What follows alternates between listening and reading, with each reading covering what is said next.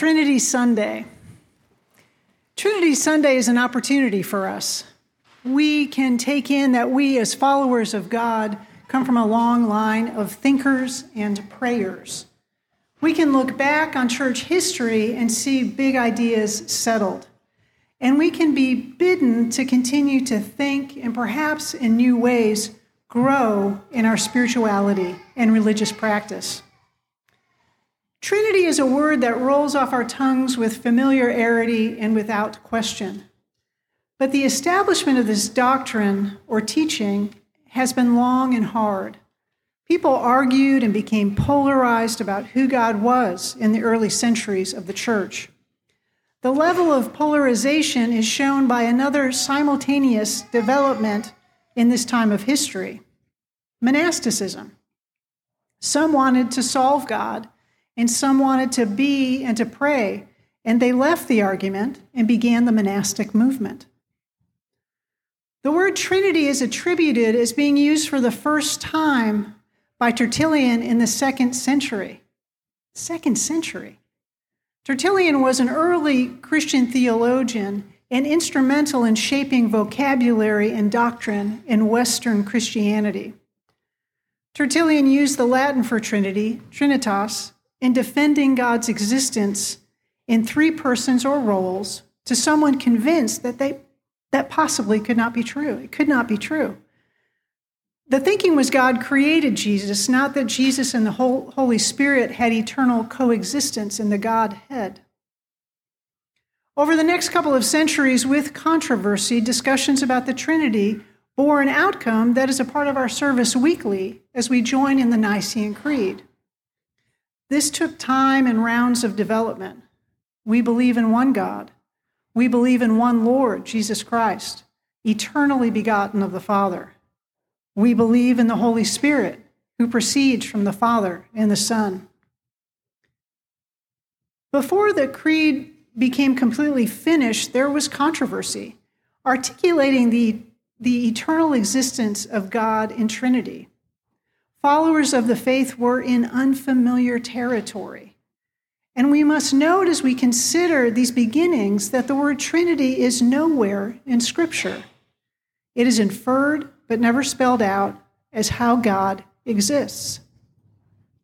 After the ascension and Pentecost, there was no denying God's triune existence, and humans tried to figure it out and continued to figure it out for centuries. Big names we are familiar with had ideas about the Trinitarian existence of God Athanasius, Augustine, Aquinas, and much later Barth came to name a few. Something that began as a need to solve became something to be honored and worshiped God the Trinity.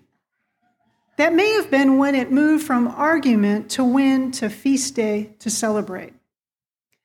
This is a feast day that has been celebrated for centuries.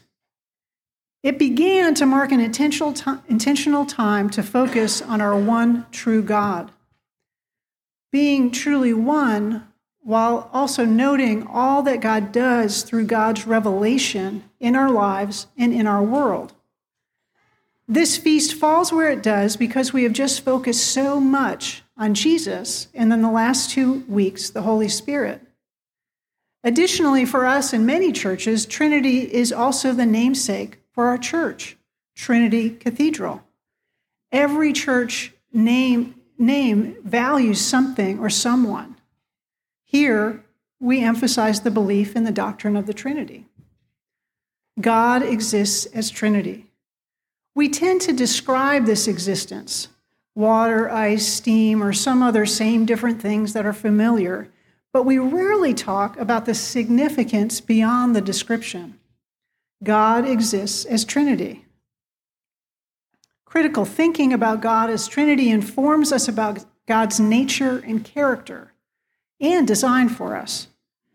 In all major religions of the world, God is seen as helping as humans journey. As people are on their pilgrimages, there is release, freedom, restoration. Uniquely in Christianity, help is more.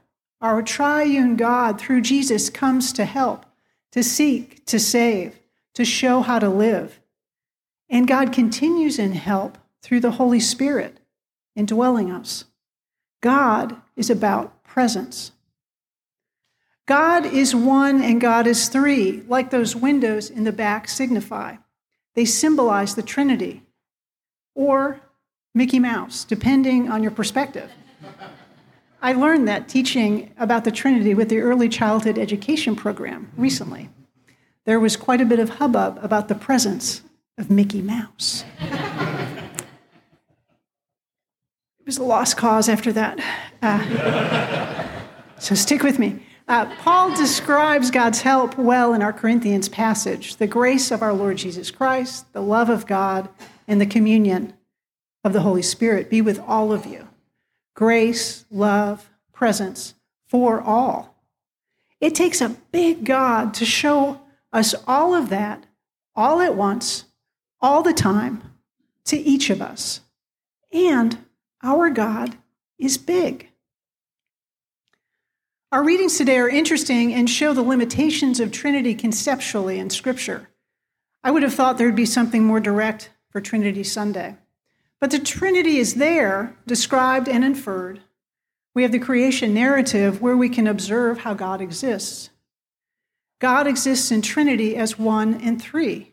All of God is present in the beginning, and God lives in relationship, perfect union and perfect autonomy for role and task creator, savior, helper.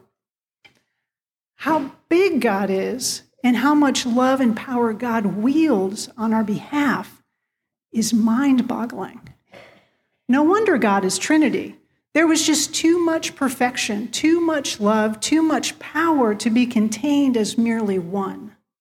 God needed to be not only one, but three to express God's self and reveal God's self. The Trinity existence and manifestation provides for that. And it shows the priority of God to reveal God's self to us through Jesus by the Holy Spirit indwelling us. When we pause and ponder it, it is humbling and brings forth a respect of who God is so beyond us and within us, transcendent and immanent. In our understanding of God existing as Trinity, perfect relationship, and union, we begin to recognize our destiny to live in relationship without hindrance or obstacle. This union with one another and with God. It is for real. It is worth working on here and learning what it is like to be in community because for all eternity, in glory, without any veneer, it will be our authentic existence. Challenging, maybe scary. As we consider God as Trinity, it expands our view of God, God's love, power, presence, and grace. It may help us untangle our ability to approach and experience God. God is beyond the limitations of language way back when as people grasped for words to describe God, this Trinitarian being. God is more than Father, more than Son, more than He, more than Lord. God is safe. God is not oppressive. God is not abusive. Further, as we take in this existence of the Trinity, that there is perfect union of relationship, it is a model for us and we are invited into that relationship of union.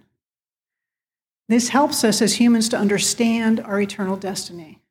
Relationship is the thing with God and with one another.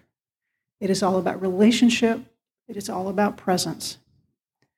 God loves each of us. God lives inside of each of us, and God wants each of us to know and experience love and relationship in ways that we have only begun to taste. Thanks be to God that God exists as Trinity and loves us so much.